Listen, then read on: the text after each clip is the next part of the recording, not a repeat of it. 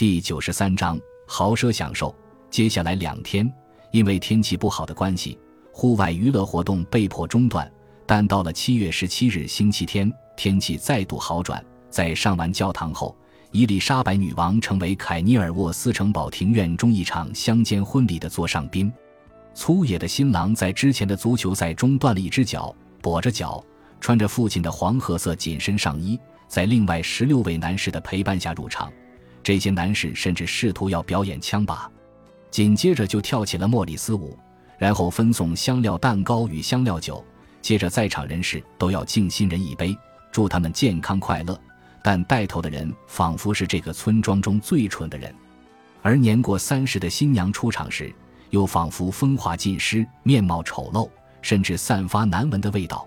身边则有十二位伴娘，能在女王面前跳舞，让她骄傲至极。她装模作样，仿佛自己和伴娘们一样漂亮。舞蹈过后，宾客们都入座欣赏由科芬特里一个剧团表演的露天历史剧。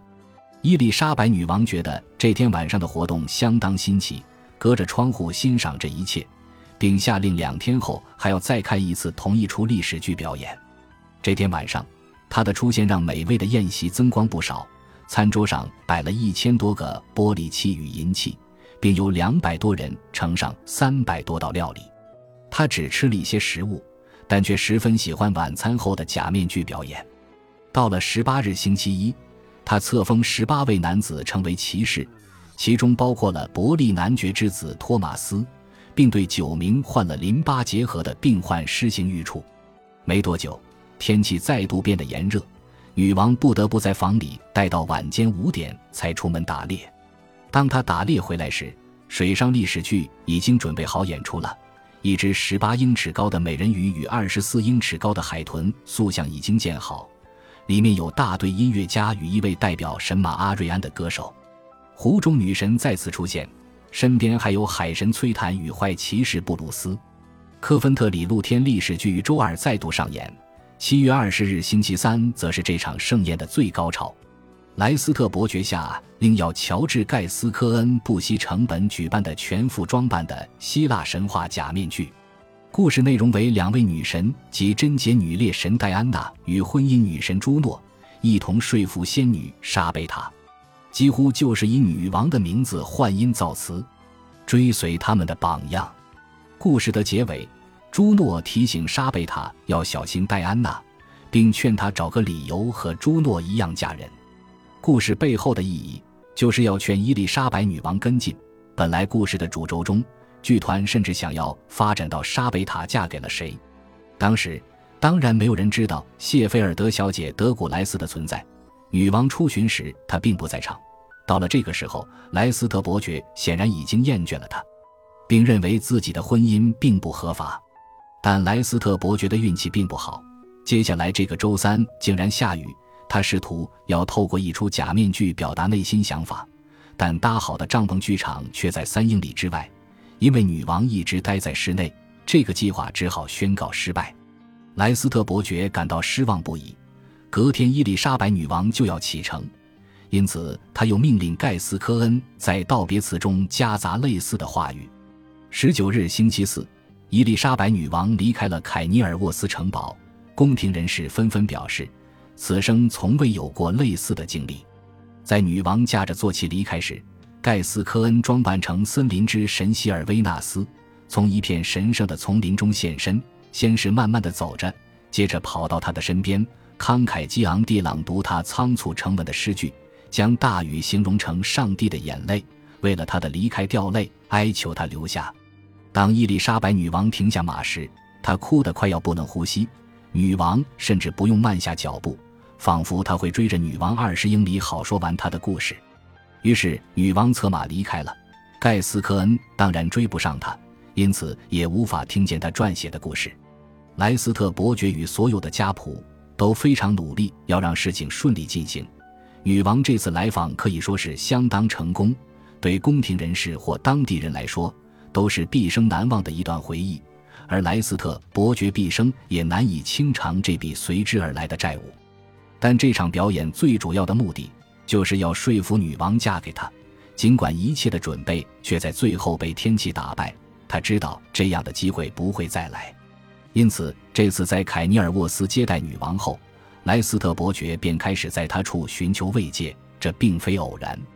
离开了凯尼尔沃斯，女王在莱斯特伯爵与他那天赋异禀的年轻侄子菲利普·西德尼的陪伴下，来到了艾塞克斯伯爵位于扎特里的领地。艾塞克斯伯爵远走爱尔兰，但女王的遗生女伯爵夫人莱蒂斯诺利斯。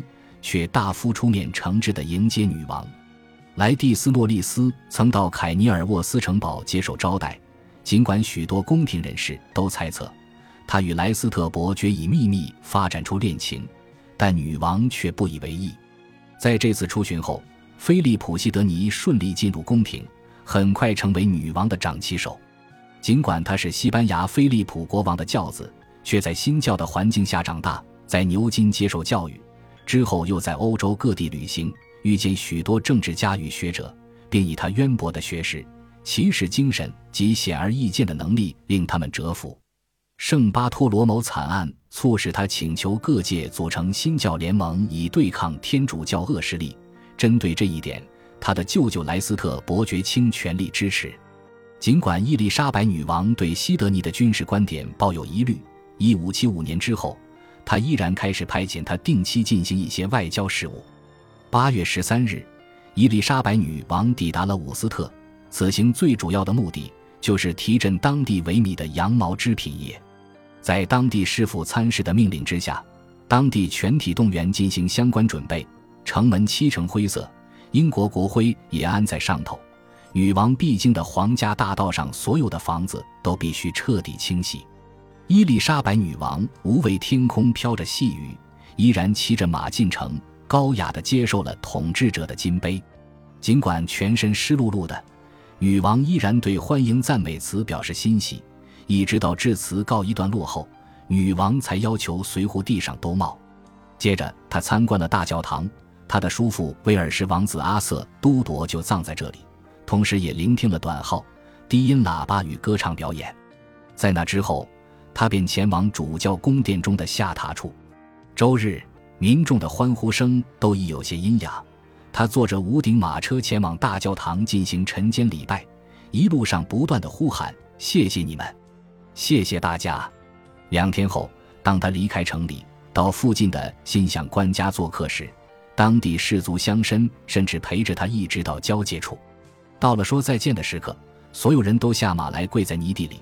而伊丽莎白女王则举起手说：“祝福你们，坐在马上，别下来了吧。”当晚回到伍斯特时，又是一个湿淋淋的下雨天，但女王依然英挺地坐在马背上，以欢欣高雅的态度向民众致意，与民众说话。离开伍斯特后，伊丽莎白女王前往亨利里爵士位于伍德斯托克的领地待了几天，在结束处巡前，看了一出描写爱国情操胜过男欢女爱的戏码。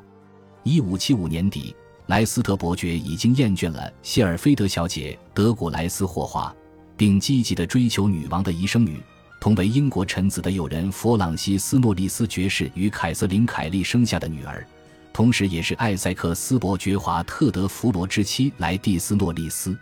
一五六五年时，莱斯特伯爵与莱蒂斯曾有过短暂火花，若他们以为两人当时的恋情是秘密的话，那可就大错特错了。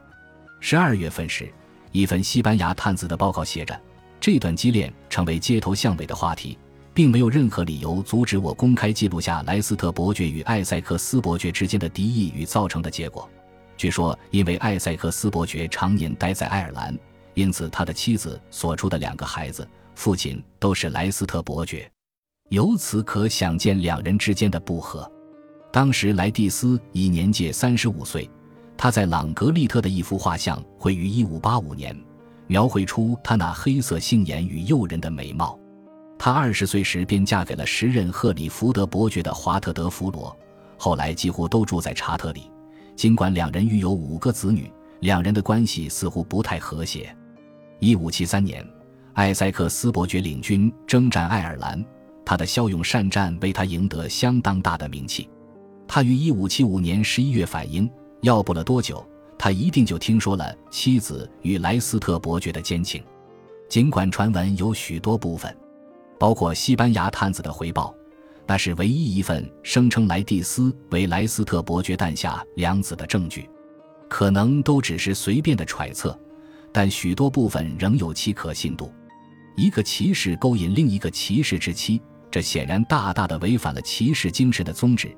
也可能就是因为这样，才使得艾塞克斯伯爵决定改变遗嘱内容。若他年纪轻轻就死，他希望孩子能在亨丁顿伯爵的看管下成长，那是他最有力的友人，也是莱斯特伯爵的七舅。根据完全无法容忍艾塞克斯伯爵的亨利希德尼爵士表示，艾塞克斯伯爵就此成为莱斯特伯爵残酷的对手。感谢您的收听，喜欢别忘了订阅加关注。主页有更多精彩内容。